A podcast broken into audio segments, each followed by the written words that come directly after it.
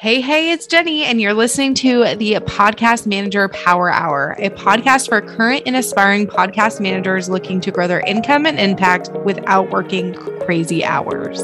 The podcast industry is booming and new podcasts are starting each and every day, so it is the best time to go all in as a podcast manager.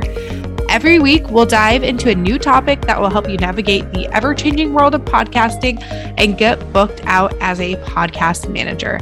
So let's get into today's episode. Welcome back to another episode of the podcast.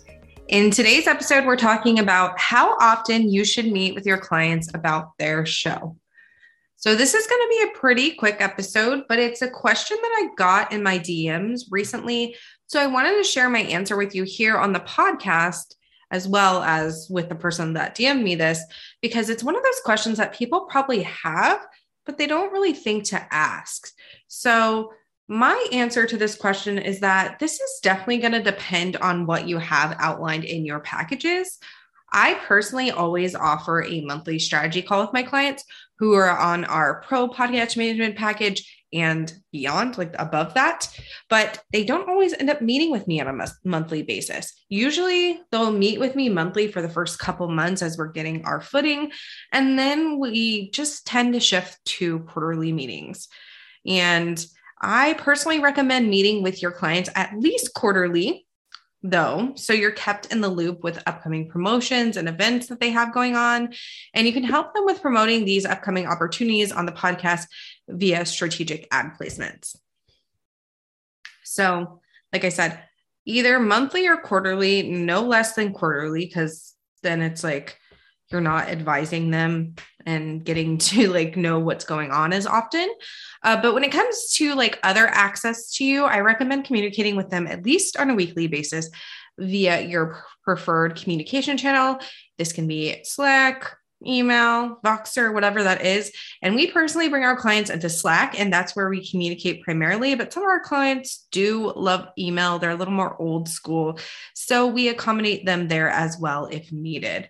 But obviously, our preference is Slack because it's just really easy. So that is my answer to that question. Just make sure you know and are kept in the loop about what things your client has upcoming so that you can help support them through the process. But I'd love to know, what is your cadence for meeting with your clients? Do you do monthly? Do you do quarterly? What does that look like? So let me know over in the DMs on Instagram. My handle is at jenny.suneson.